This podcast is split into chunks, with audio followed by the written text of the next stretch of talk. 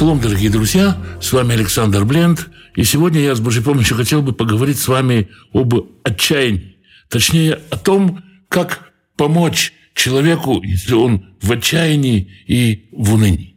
В пророческом отрывке, который читается вместе с нашей недельной главой Пинхас, мы читаем историю о пророке Ильяу, царице Изавели, о том, как пророк Ишаяу оказался в отчаянии.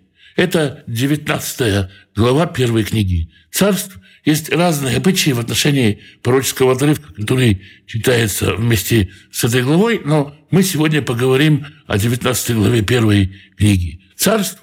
События происходят после того, как пророк Ильяу, мы читали об этом в 18 главе, одержал убедительную победу в поединке с пророками Вала – Пророки Вала уничтожены. И, казалось бы, вот она, победа веры в единого Бога. Весь народ признал единого Бога. Пророки Вала погибли, и время торжествовать и быть, казалось бы, снова, казалось бы, в эйфории от успеха. Вот что мы читаем в начале 19 главы. «И рассказал Ахав из Увели все, что сделал Ильяу, и то, как он убил мечом всех пророков. И посылай Зевель посланца сказать Ильяу, пусть то-то и то-то злое сделает со мной боги, и еще больше, если я завтра в эту же пору не сделаю с твоей жизнью того же, что с жизнью каждого из них. То есть, как ты убил моих любимых пророков, моего любимого Вала, точно так же я уничтожу тебя, Ильяу. Ильяу понимает, что в еврейском народе есть чужеземная такая раковая опухоль по имени Изавель, которая несет в себе поклонение в Аллу. Она не просто на престоле находится, она народ отравляет своей властью. И пророк, вместо того, чтобы торжествовать, должен, по сути, действовать для спасения своей жизни. Вот что мы читаем дальше. Увидев это, он встал и пошел, чтобы ради жизни своей, чтобы спасти свою жизнь. И пришел в Бершеву, который в Иудее, и оставил отрока своего там. Илья остается совсем один. И ушел он в пустыню на день пути. И придя, сел под кустом дрока и просил смерти душе своей, и сказал, «Довольно теперь, Господи, возьми душу мою, ибо я не лучше отцов моих. Какое отчаяние! У меня ничего не получается. Я ни с чем не справился. То, что казалось победой, не оказалось победой. Я недостоин жизни. Забери меня, Господь. И лег, и уснул под кустом дрока. И вот ангел коснулся его и сказал ему, встань, поешь. Прежде всего, прикосновение. Ангел не стоит и говорит, Ильяу, вставай, ешь. Ангел касается его, треплет его за плечо. Прикосновение – это очень важно. Важно и то, что это делает ангел. Слово «малах», которое мы переводим через греческий язык, греческое «агелос», означает «посланник». И для того, чтобы просто прикоснуться к человеку, недостаточно захотеть этого, захотел прикоснуться, нужно ощущать, что когда ты прикасаешься к нему для того, чтобы, для того, чтобы поднять его из этого отчаяния, из этого уныния, что ты ангел, что ты выполняешь божественную миссию, что ты не просто так действуешь, а передаешь ему свет Божий, действуешь во имя Божье. И ангел не говорит ему «помолись, покайся» или «войди в пороческое состояние», или еще что-то, ангел говорит ему, встань и поешь. То есть прежде всего, когда мы говорим, Господь любит тебя, это может заключаться в тарелке похлебки. Господь любит тебя, и поэтому на, возьми, поешь. Забота о самых-самых первых нуждах человека. Что происходит при этом с Ильяу?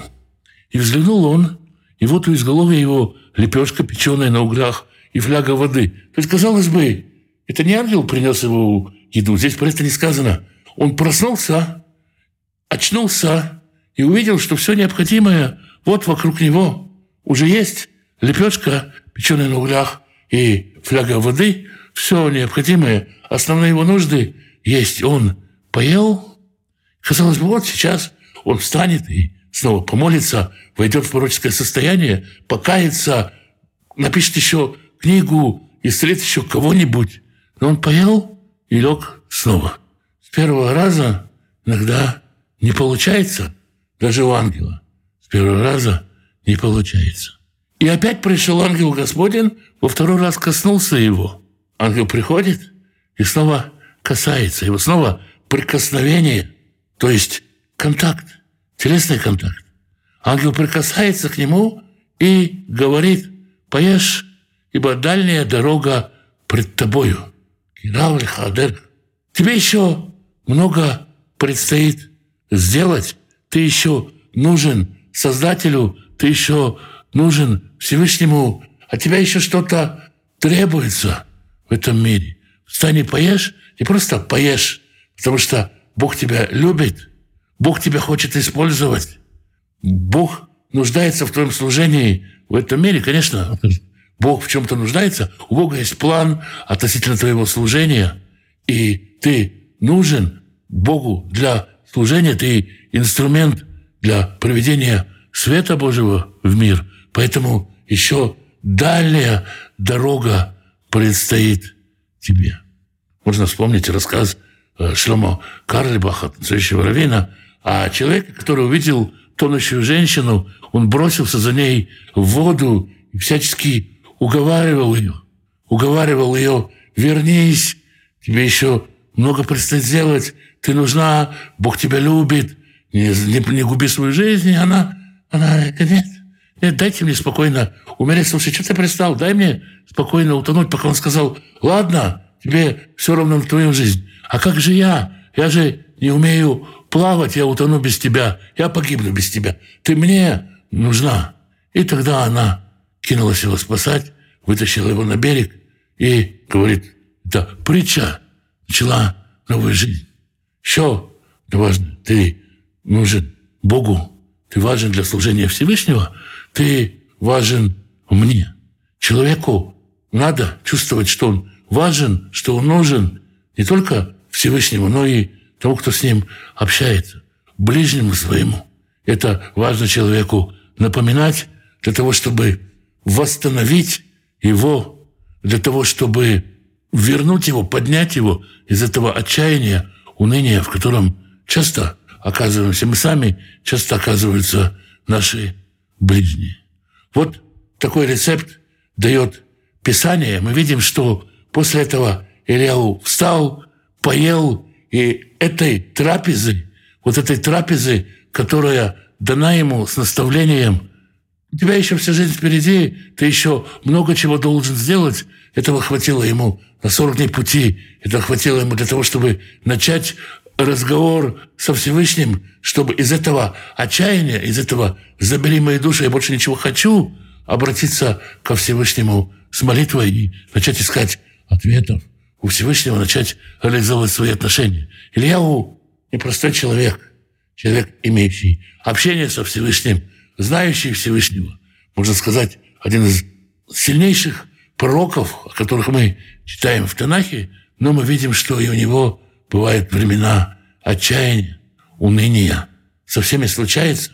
Всевышний заботится о том, чтобы вывести его из этой ситуации и дает нам какие-то важные практические наставления, как спасти, как помочь нашим ближним, которые оказались в отчаянии и унынии. Святой Благословенный даст нам мудрости действовать мудро, рассудительно и с любовью со всеми нашими друзьями, которые в унынии, которые в скорби, которые в депрессии, которые страдают. И, конечно, есть профессиональные люди, которые помогают, но как ближние мы имеем свое служение по отношению к этим людям. Святой Благословенный благословит всех, кто ищет Его Слова, ищет Его воли, ищет Его лица. Святой Благословенный благословит вас и семьи ваших, мужей ваших и жен ваших, сыновей ваших и дочерей ваших, внуков и внучек, правнуков и правнучек. Святой Благословенный благословит родителей ваших пап и мам, бабушек и дедушек, прабабушек и прадедушек. Берегите их, храните их. Святой Благословенный даст пропитание тем, кто нуждается в пропитании, пошлет достойную работу, чтобы было время на общение с семьей, на изучение Писания, чтобы в доме был достаток, избыток, возможность помогать другим и желание помогать другим. Святой Благословенный благословит и исцелит больных, даст мудрости врачам исцелять, поддержит и укрепит тех, кто сопровождает больных в этом непростом служении. Святой Благословенный примирит семьи, в которых нет мира, примирит отцов и детей, мужей и жен, братьев и сестер. Ты благословенный благословит вас, дома ваши всех, кто с вами, всем изобилием своих бесконечных благословений. С вами был Александр Бленд. Спасибо, что вы меня слушаете.